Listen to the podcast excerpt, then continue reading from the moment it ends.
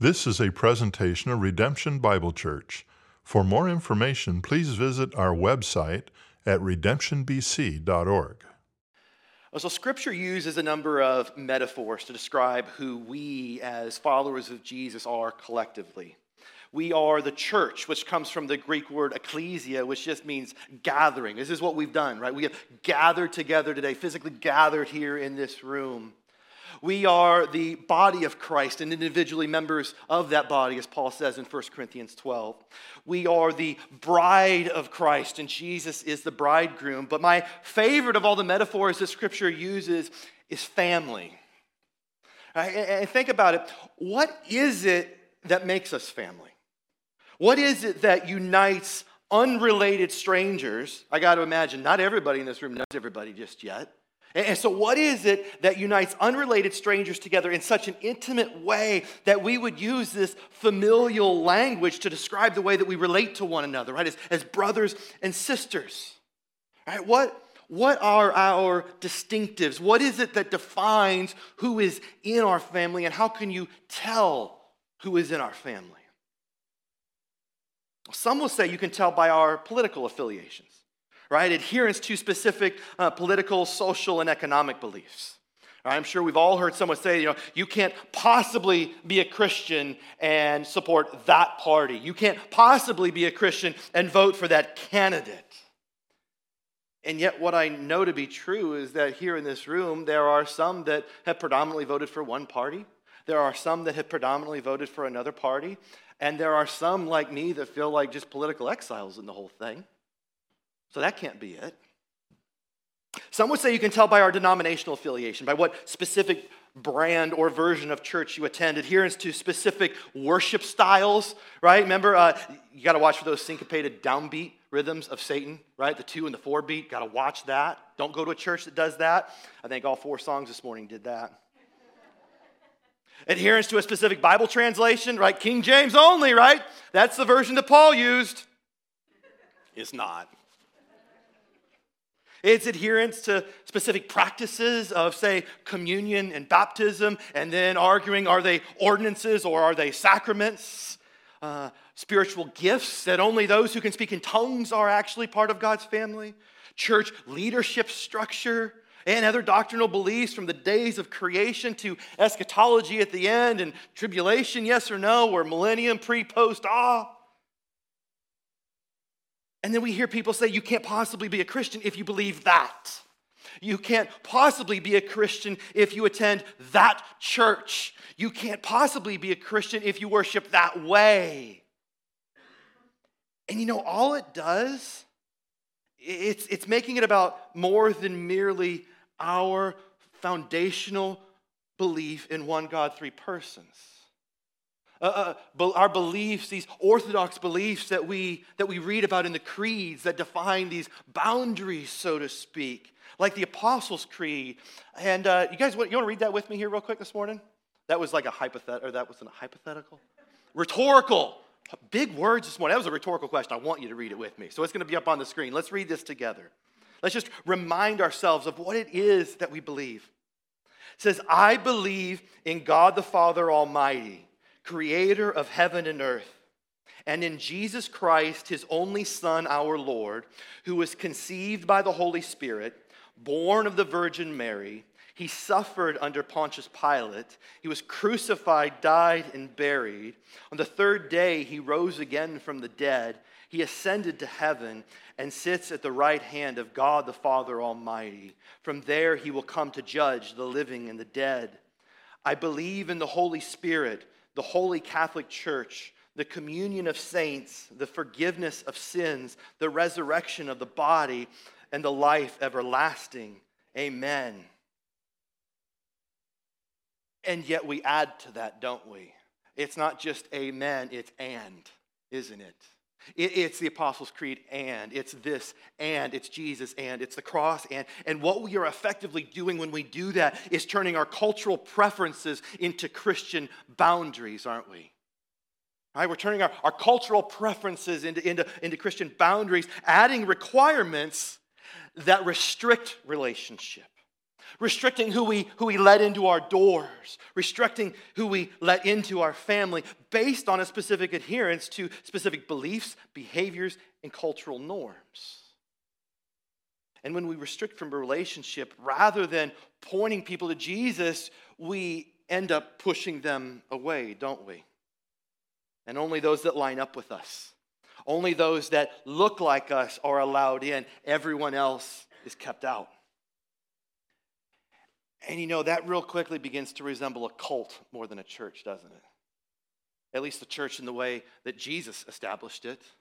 The church that Peter and James led in Jerusalem, the churches that Paul planted throughout Asia and Europe, the, the church that John envisioned in this beautiful passage in Revelation 7, where he saw a great multitude that no one could number from every nation, all tribes, all peoples, all languages, uh, of one universal Catholic church, a multicultural ethnic family from every corner of the earth and from every generation, united by our faith in Jesus Christ.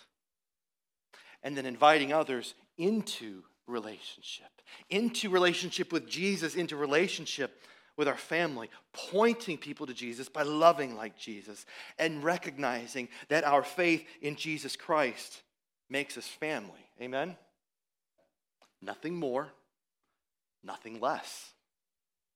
Faith in Jesus, that is the distinctive that defines us, that unites us. And faith in Jesus is the foundation of Paul's letter to the churches in Galatia. And that's going to be our big idea for this series that we're calling What Makes Us Family. Right? Our faith in Jesus Christ makes us family. And in this series, in this letter, we're going to see how we misunderstand the gospel, adding additional requirements to faith, right? Jesus and other things, even good things, and turning cultural preferences into Christian boundaries. We're going to see in this series the ramifications of misunderstanding the gospel, of restricting from relationship rather than inviting into relationship. And we're going to begin our series here with Paul's introduction of this letter in a sermon called Misunderstanding the Gospel. Right, misunderstanding the gospel. So, if you haven't already, let's take out our Bibles. Let's turn in them to uh, the New Testament book in Galatians. It's going to be kind of near the back. You're going to see Romans, First and Second Corinthians, and then we get into uh, Galatians. Let's start here reading these first two verses. Galatians chapter 1, verses 1 and 2 say, uh, Paul, an apostle, not from men nor through man but through Jesus Christ and God the Father, who raised him from the dead, and all the brothers who are with me to the churches of Galatia. And Paul, he begins uh, this letter like most of uh, first century Greco Roman letters, first identifying himself as the sender of this letter. And he notice he says, along with all the brothers who were with him as he wrote, uh, as he wrote this letter. And you know what's interesting? If you were to read through the book of Acts, you'll start to notice Paul was never alone, was he? He was always traveling with others. He was living life with others. He was pouring into others, sharing meals with others, doing life together with others. And he always mentions that. He was together with the brothers. And then, second, he addresses the recipients of this letter. He says, To the churches of Galatia. And notice here, he's not writing to one specific local expression of the church. No, he, he's, he's writing to a collection of churches, isn't he? Throughout the, the Roman province of Galatia in southern and, and central Turkey.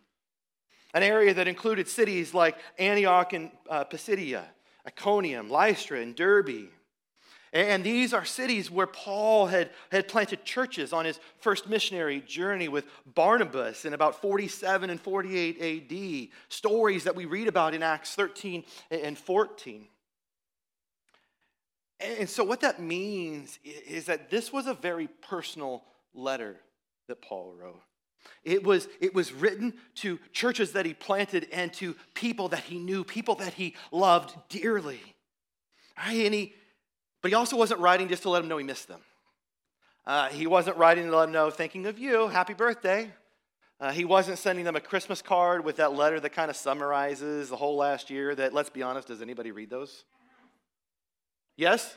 Okay, that was a trick question. The answer was supposed to be yes because y'all put a lot of work in it. I'm going to call out a dear sibling of mine, uh, just a little sister. I won't say her name. She, uh, every so often, she writes her letter from the perspective of her cat. And it's my favorite Christmas letter. I already know everything in there, but I didn't know how the cat saw everything play out. All that to say, Paul ain't doing that here. I don't even know if Paul had a cat, um, but he's not writing it from the, his perspective of the cat or anything. No, what he's doing is he's writing to address very specific issues that were impacting these churches in Galatia. And we get a very immediate sense uh, of the issues he's addressing by this very intentional introduction, defending two things defending both his ministry and his message right? Because those were the two things that were under attack. Those were the two things that were being questioned. And first, I want us to see Paul here defending his ministry as an apostle of Jesus Christ. And he's defending his ministry because the authenticity of a, as an apostle was being called into question. Right out of the gate, he introduces himself as an apostle. Uh, an apostle is someone uh, commissioned, someone sent as a representative or an ambassador, so to speak. And in this case, he says that he was an apostle of Jesus Christ. And when we hear that word apostle, I think we're quick to think of, of, the 12 disciples, right? That, that Jesus called, that followed him for those three years of his earthly ministry. Those who were uh, witnesses to his resurrection. But Paul, Paul wasn't any of that. Paul wasn't one of the 12. Paul wasn't in the upper room in Jerusalem in Acts 1 as they cast lots to see if Justus or Matthias was going to uh, replace Judas. Paul wasn't among the 500 who saw Jesus after his resurrection before his ascension. Now, Paul, Paul didn't meet any of these qualifications of an apostle of Jesus Christ. And so, why is he saying he was one then? Like, for example, if you come up to me and you say that you are a brain surgeon and I am in need of brain surgery, I'm not just going to take your word for that, okay? Just because you say you're a brain surgeon doesn't make you a brain surgeon. Or how about this one? Uh, just because I finished second in my fantasy football league uh, doesn't mean the Bears are going to be interviewing me or hiring me for their open GM position. And all of God's Bears fans said amen for that. Because here's the deal I finished second, losing to my 10 year old son in a four person family league. I almost finished last. But not only that, Paul, when we look at Paul's story in the beginning of Acts, these first few chapters, uh, he was known, he's referred to there as Saul. He, he, was, he was a Jewish zealot, he was a fanatic, he was an extremist. And, what he was doing at the time, he was actively trying to hunt down, arrest, and even execute Christians, these so called followers of, of the way, the way of, the way of Jesus. And what he was doing, he was, it was like he was running his own version of the Hunger Games with Christians, only get this, the odds were not in the Christians' favor by any stretch of the imagination. But all of this, the reason he was doing this, the reason he was persecuting Christians was because they threatened the Jewish way of life in the first century Roman Empire. See, the Romans demanded that everyone bend the knee, so to speak, that everyone worship and pay tribute to their pagan gods. There was, there was no concept of freedom of religion, there was no concept of the separation of church and state. No, in the Roman Empire, Caesar was God and he was to be worshiped as Lord. And this, this, this cultic worship, it, it saturated every aspect of culture. And, and you were expected to participate in every feast and every festival. And those that refused to participate, those that refused to worship, they, they angered the gods, people would say. They angered the gods and they put the entire community at risk. And so if you failed to participate and something bad happened, you can guess that town's coming after you. But the Jewish people, what they had done is they had negotiated a truce with Rome, kind of. They were given sort of a, a religious exemption, so to speak. They were exempt from worshiping Caesar as Lord so long as they submitted and obeyed him. They were excluded from praying to Rome so long as they prayed for Rome and prayed for her good. But then along come these Christians, these pesky Christians, these followers of the way, and they threatened the Jewish way of life that they had set up because they too refused to worship Caesar They refused to worship Caesar as Lord because they worship Jesus as Lord. Jesus, the, the Son of God, they claimed. The, the promised Messiah, they claimed. The risen Christ, they claimed. And by doing that, they were putting the Jewish religious exemption at risk. And, and so Paul, Saul at the time, he, he and his fanatic friends, they set out to neutralize the threat.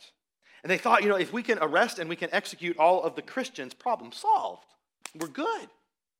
And when we get to uh, Acts 7 and 8, and we see the, the stoning uh, uh, of Stephen, as soon as you get to the beginning of chapter 8, who's there? Who is there overseeing this whole thing? Paul. So imagine. Imagine the audacity of this former assassin now claiming to be an apostle. It's a pretty drastic change, isn't it? It's kind of like when Arnold Schwarzenegger shows up in Terminator 2, okay? And now instead of trying to kill John Connor's mother, right, to prevent him from being born, now he's like trying to save John Connor. Same guy. T1, T2, different story. Paul. Paul claims he is an apostle. But notice he claims his apostleship is not from men. Men are not the source of his apostleship. He, he wasn't voted in by a bunch of men to be an apostle. It wasn't from men, nor is it through man. Man was not the means, they were not the medium through which God appointed him as an apostle. No, he says that he was an apostle through Jesus Christ and God the Father who raised him from the dead. And what he's saying here is that he was appointed an apostle by God himself. He was commissioned as an apostle by the risen Christ. And we read about that in this absolutely amazing story in Acts 9 where Paul he's actually he's on his way from Jerusalem to Damascus and he's on his way there on like a work trip to go kill more Christians. And it says that suddenly a light from heaven shone around him. And falling to the ground he heard a voice saying to him, "Saul, Saul, why are you persecuting me?" And he said, "Who are you, Lord?" And he said, "I am Jesus whom you are persecuting." Paul was a divinely appointed and ordained messenger of the gospel, an apostle of Jesus Christ, his representative. And that's important because I think that impacts the way in which we read the words of this letter. It means that Paul spoke on God's behalf. The words of this letter, they are not simply those of a former fanatic turned follower. No, these are the very words of God penned in this beautiful dance between the human mind and the Holy Spirit. And that's important for us to hear and to remember and recognize because I think we are, we are naturally drawn to the words of Jesus in the Gospels, aren't we? In, in fact, we are so naturally drawn to them that some versions, one you might be reading from, uh, actually uh, put those in red fonts. They call that a, a red letter edition. The red letters representing the words that Jesus spoke in the Gospels. And what we have a tendency to do sometimes is to elevate those above the rest of Scripture, don't we? Some would even argue that the words that Paul wrote do not carry the same weight as the words that Jesus spoke. But by saying that, I think we're actually guilty of doing the very same thing that Paul's critics were doing, and that is calling his apostleship, not from men nor through man, but through Jesus Christ, into question. And so, throughout this series, as we hear these words spoken and read, we hear God speaking. Not only to the churches of Galatia that this letter was written to, but for all, for us here today. But Paul, he not only begins his letter defending his ministry as an apostle of Jesus Christ, he goes on to defend his message of the gospel of Jesus Christ. And he defends his message because the authority of his message was being called into question. See, some, some viewed Paul not as a representative of Jesus directly, but kind of like down a couple rungs on the org chart and a representative of Jerusalem. He, he wasn't commissioned by Christ, he was commissioned by the church. And, and there were some that saw a discrepancy between his version of the gospel and theirs. And, and, what they saw was that it was, it was insufficient, it was lacking, it was incomplete, it, it, was, it was missing something. It was like he was preaching a light, watered down version of the gospel. And Paul, Paul preached a gospel of grace, grace that he extends to the churches here in Galatia. Look at what he says in verses 3 through 5. He says, Grace to you and peace from God our Father and the Lord Jesus Christ, who gave himself for our sins to deliver us from the present evil age, according to the will of our God and Father, to whom be the glory forever and ever. Amen. I mean, he essentially like distills the gospel into just one little sentence there. And Paul, he, he preached he preached a gospel, which literally means the, the good news. He preached the good news of God's free gift of grace given to fallen humanity, uh, humanity that, that turned from God. Right? And our sin is what made us enemies uh, of God, separating us from God. He preached on God's grace and he preached on the peace then that, God, that Christ's death on the cross, where, where Jesus gave himself for our sins, he says, brought us this peace that it brought us, restoring our fractured relationship with God, delivering us from the present evil age of sin to the age to come, the age of the Son. And none of this, none of this was by accident. No, he says this was according to the will of our God and Father, who, who, who loved us so much. The Apostle John says uh, he gave his one and only Son, and that whoever believes in him will not perish because Jesus suffered the punishment for our sin. But have eternal life, have a restored relationship with Jesus. That's the good news of the gospel. And like, how else would you respond to what it is that God did for us than by than giving him glory? Giving him glory forever and ever and ever and ever. Amen? And that's exactly how the Gentile Christians in Galatia, those who, who had previously worshiped these Roman pagan gods, that's exactly how they responded. They believed that, that their faith in Jesus Christ, receiving what he had done and believing in who he was, had given them the right to become children of God, children of Abraham, full fledged members of God's family, his adopted sons and daughters. And some were offended by that. Not everyone agreed with that. There were some Jewish Christians, the, the biological children of Abraham, who now followed Jesus, that thought, that's too easy. All right, they're like, this ain't Staples. You don't just go hit the easy button and call it good, guys. Following Jesus has got to be harder than that. Following Jesus isn't enough, it's insufficient. So, what they did is they claimed that you also had to adhere to specific aspects of the Mosaic law. Specifically, as we're going to see throughout this letter, uh, men were to be circumcised and bear the mark of the covenant, even the Gentile Christians. They were to adhere to aspects of the Mosaic law and adopt aspects of Jewish culture, uh, observing food laws, Paul's going to talk about in this letter, as well as celebrating the fe- Jewish feasts and festivals because they believed that the gospel was, in fact, faith in Jesus and, right? Faith in Jesus and adherence to the law, faith in Jesus and adopting Jewish custom. And that only those who maintained all of this were allowed into God's family and adopted as his children. And right about at this point in the letter is when Paul would break into thanksgiving, right? He, he thanks the church in Rome. He thanks the church in Ephesus. Even as jacked up as the church in Corinth was, he gave thanks to God for them. My Bible between verses 5 and 6 has no thanksgiving. Does yours? No, no. Paul's hot right now. He's hot. And so he just launches right in. He doesn't waste any time. And he says in verse 6 and 7, he says, I am astonished feel like your mom's talking to you right now, don't you? I am astonished. And there's even a look. You could probably see they knew Paul. They knew what he looked like. They're like, oh my gosh, he's giving us that eye. I am astonished that you are so quickly deserting him who called you in the grace of Christ and are turning to a different gospel. Not that there is another one, but there are some who trouble you and want to distort the gospel of Christ. And I think I toned down the tone in which he said that. Every Sunday morning, as we're doing sound check, uh, when Chris is here, he's like, he makes me yell just to see how the mic is. And I'm like, I kind of wanted to go louder there because I think that's what Paul's doing. He's really yelling right here. It's coming off the page. He's astonished, he says. He's shocked. He's outraged. Why?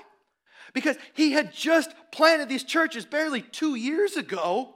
And already in that very short period of time, these Jewish Christians, these critics of Paul had come in, and he says that they were troubling the church.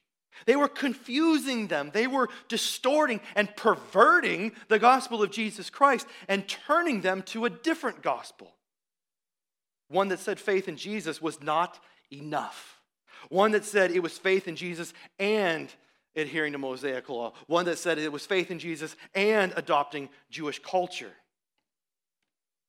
And by doing that, they were in fact abandoning the gospel.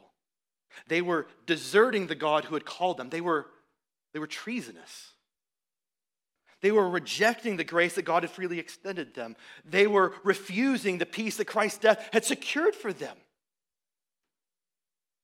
But, like, why? What's going on here?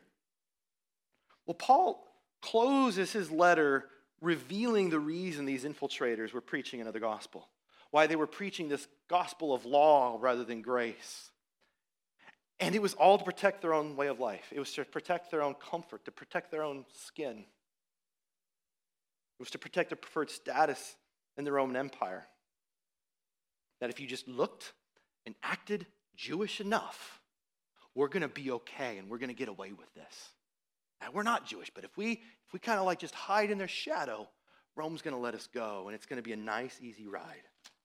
So he says in, in chapter 6, verses 12, he says, It is those who want to make a good showing in the flesh who would force you to be circumcised, force you Gentile Christians to be circumcised, and only in order that they may not be persecuted for the cross of Christ.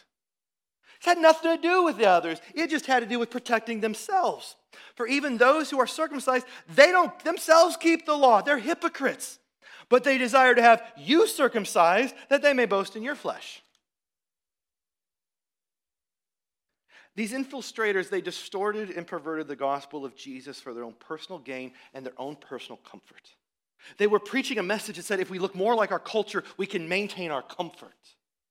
Right? They were more concerned with living the good life than when living out the good news. They sold out. And they were dragging others with them, convincing others to follow them. If only the letter of Galatians had more relevance in the 21st century, huh?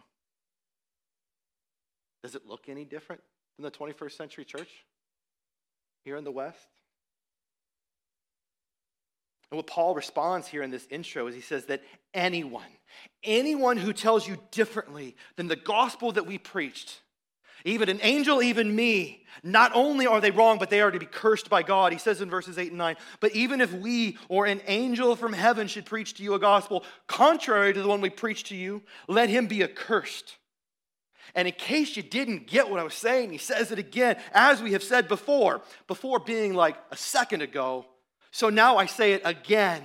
If anyone is preaching to you a gospel contrary to the one you received, let him be accursed. Guys, Paul is not happy. He's not happy because the people that he loves are being drug away from Jesus.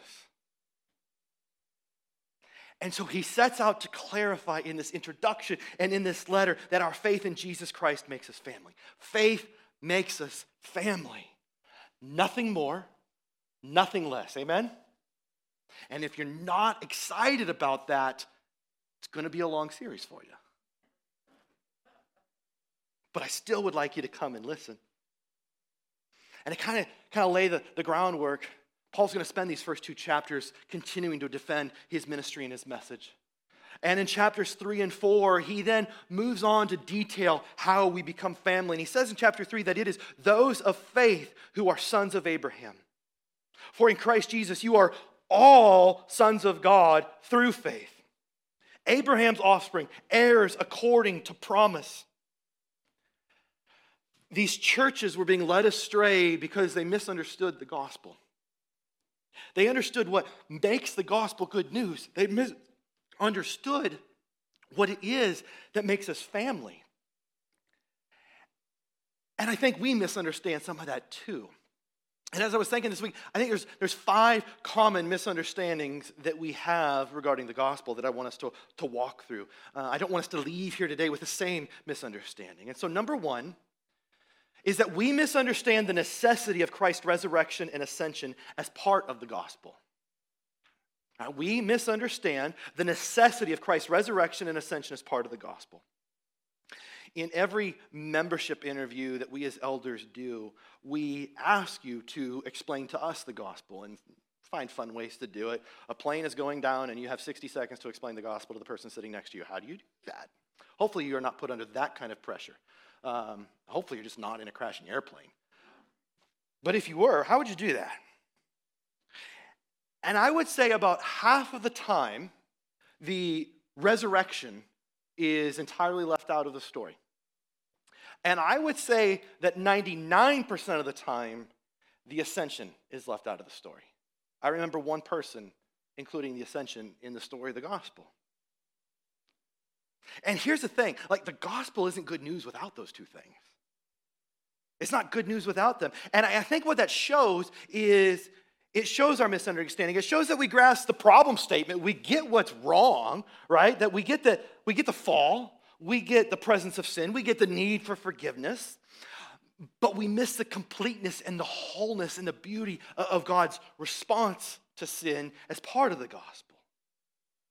We, we grasp the importance of the cross, right? Of Christ's substitutionary atoning death in our place. As he, Paul says here, gave himself for our sins.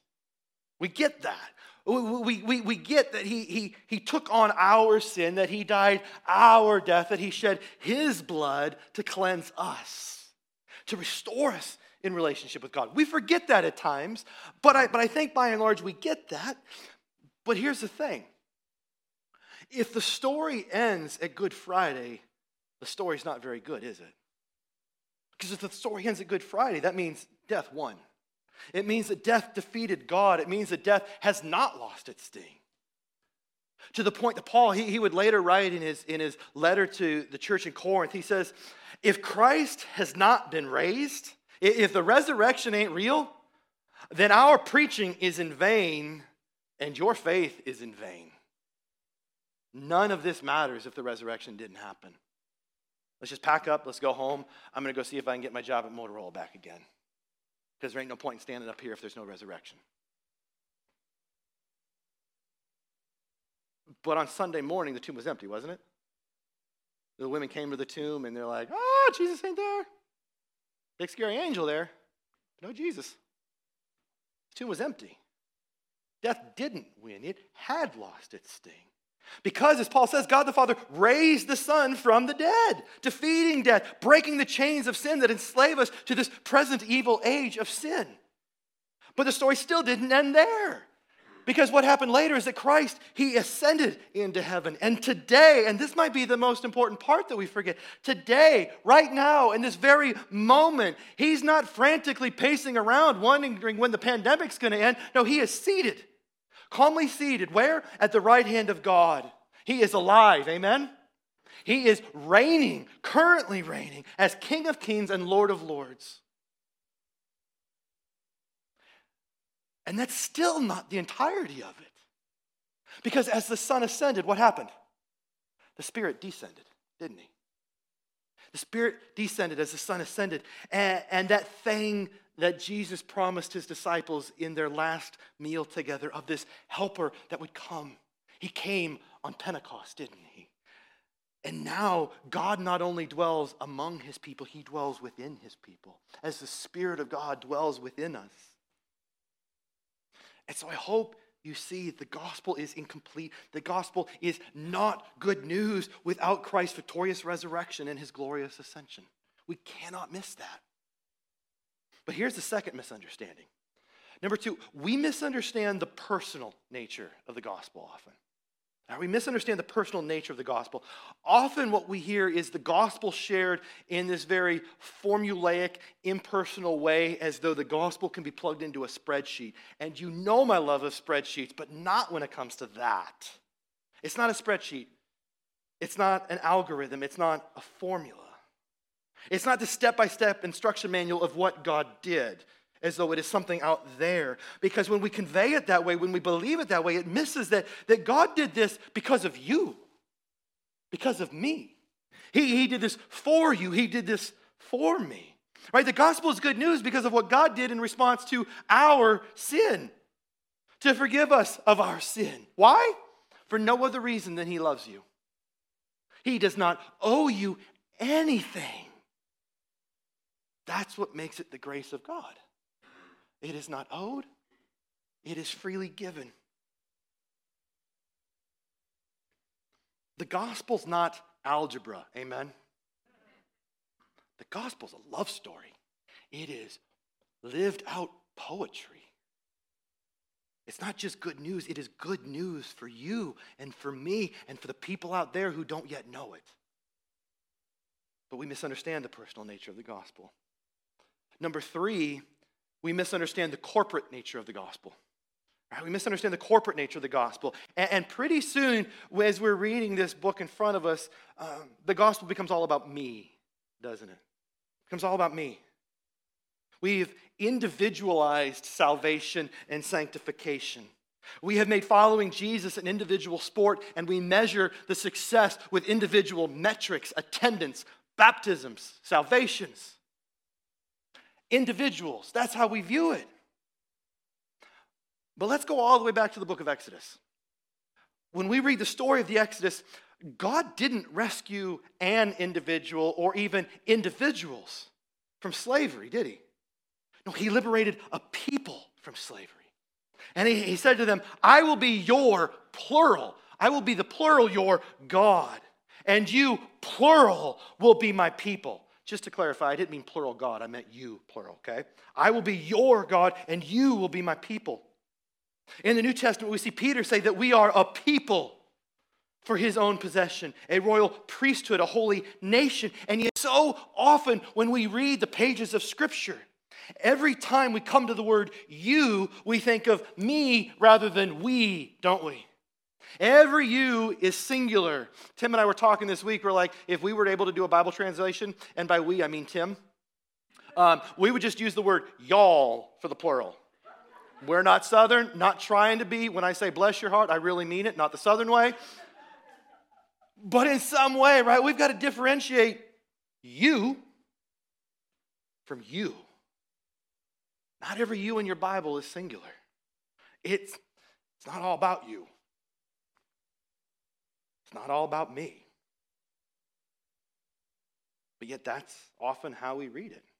And even this letter, for example, it wasn't written to an individual, it wasn't written to a few individuals, it was written to a church, a collection of churches, the Big C church in Galatia. This gathering, this physical gathering that unites us together as unique individual members of one single body. Right? The gospel is corporate. Following Jesus is a team sport. We follow the way of Jesus together. And so let's not misunderstand the, the corporate nature of the gospel. And number four, this is the one that I think has been hitting me the most as of late. It's that we misunderstand the beginning of the gospel. And when I say it's been hitting me, it's like I've recognized how I have misunderstood this. We misunderstand the beginning of the gospel. We, we miss the very good creation in Genesis 1 and 2 because what I think we're prone to do, we're quick to begin telling the story of the gospel in Genesis 3.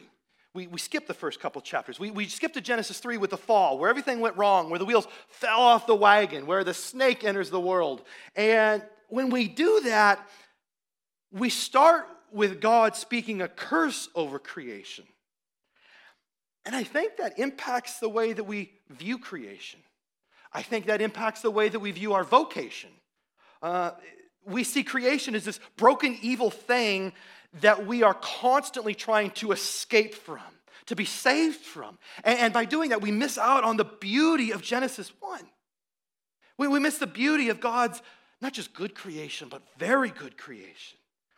And not only that, we miss our place in creation, our purpose in creation. He, it says in Genesis 1, it says, So God created humankind in his own image. In the image of God, he created them. Male and female, he created them. And God blessed them. And God said to them, Be fruitful and multiply and fill the earth and subdue it and have dominion over everything. We were created in the image of God. In the image and likeness of God, we were created. And we were created as representatives within creation to continue in the act of creation. God has invited us into that. And not just, not just making more babies, right? Don't limit that phrase to be fruitful and multiply to just babies. That means not everyone's participating. And yet, I'm sure we probably all heard it that way, haven't we? No, no, this is an invitation to everyone. Raise your hand if you're here and you're everyone. And that's an invitation to all of you, even the ones that didn't raise your hand. You've still been invited. Just about making babies, this is about filling the earth, filling the earth with culture, creating beautiful things from God's very good creation. And we were placed in the garden, Genesis 2 says, to work it and to keep it, to cultivate creation and to care for creation. And if you're like, Ash has gone green, whatever. God said it. Amen? And I think that starts to change the way in which we view our vocation, doesn't it? And Tim just preached on this a couple weeks ago. Man, go make beautiful things. Make beautiful music. Make beautiful crochet. If you're a teacher, teach beautiful lessons. I don't know, what's everybody else doing in here? If you're retired, do beautiful retired things. If you're a software engineer, please, God, write beautiful software. I got a brother over here who I know makes some beautiful beard oil because he gave me some for Christmas. If you run a library, make it a beautiful place to come read beautiful books. Man, if you're a mechanic, repair cars in a beautiful way. I don't know. Whatever you do, it changes it, doesn't it? Care for cultivate creation. Work it and keep it. Because that subtle difference to the beginning of the story in Genesis 1 versus Genesis 3, it changes how we respond, it changes how we live. We recognize, you know what, we are we are people who live between the advents. After Christ's resurrection, before his return. We are on a journey from, from a very good garden to an eternal city, to the new Jerusalem, to a renewed creation. God ain't going to throw this thing away and junk it, He's going to renew it. And we will experience a resurrection like His, won't we, in this new creation? Because we have been delivered from this present evil age to the age of the Son already, but not yet. We are citizens of another kingdom, of a heavenly kingdom. And yet, in the midst of that, number five, we misunderstand living out the gospel in this life, in the here and now. We misunderstand living out the gospel. See, eternity, eternal life, eternal life that the gospel saves us to, it's not something that we are waiting to begin, it's something that has already begun. It begins the day you put your faith and trust in Jesus Christ as your Lord and your Savior and submit to Him as King. It doesn't begin after you die, it begins now. We get to experience that relationship with God now, that wholeness in Christ now. Not just me, but we. You see how this all just keeps coming back together? We misunderstand one of these, we really misunderstand all of them. And, so that's why Jesus, He taught us to pray for Thy kingdom to come, for Thy will to be done not later, but now on earth, now as it is now in heaven. N.T. Wright, who wrote an absolutely incredible commentary on the book of Galatians, he says, The great drama of Scripture is not fundamentally about how we can leave earth and go to live with God in heaven, but how God gets to come and live with us how he lives within us in the here and in the now as we live out the gospel here and now. Right? Our faith in Jesus Christ makes us family, and that changes the way that we live in this world. Right? The gospel is not about how to escape the earth, uh, about how to get to heaven. That's not what it's about. The gospel is not about how to leave, it is about how to live and about how to love. Our faith in Jesus Christ makes us family. And our faith in Jesus Christ leads us to love to love like Jesus. And I love how Paul, he's going to close this letter in the last two chapters. I so badly want to jump to them right now, but we're not. But to give you just a taste of what lies ahead, he, he says that through love, serve one another. Why? He says, because the whole law is fulfilled in one word. And what word is that? Love. Loving one another, definitely, but also loving our neighbor and loving them as ourself and loving our enemy and praying for those who persecute us. That includes everyone. And so Paul says that we are to love by bearing one another's burdens. We, not me, we. Not growing weary of doing good, but doing good to who? Paul says to everyone. There's no footnote, there's no asterisk in your Bible when we get to that verse. That's what it means to look like Jesus. That's what it looks like to live out your faith. James would say, faith without works is dead. Paul says the same thing. Faith without living out that faith in love is no kind of faith. But this is what it looks like for us to be a family. This is what it looks like for us to live. This is what it looks like for us to love.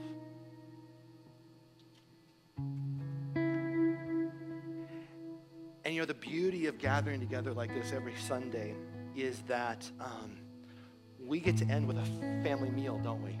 Every Sunday, we have a family meal together where we remember and we celebrate that love that God poured out on us in communion. We, we gather at the Lord's table and we partake in the Lord's Supper and we taste and we see that the Lord is so very, very, very good. But before we jump into that, I want to give us some time to reflect. I want us to have time for the Spirit to continue to stir. I want to give us time to repent of any sin and to return our hearts, our affections, and our attentions back to God. I want us to reflect on what it is that makes us family. I want us to reflect on what makes the gospel such good news. I want us to reflect on how we may have misunderstood the good news of the gospel. And so I'm going to give us a minute to pray silently, and then I'm going to pray over us. And we're having a family meal together. One that's very low on calorie count, just a little bit of bread and a little bit of juice, but one that means so, so much. Let's pray.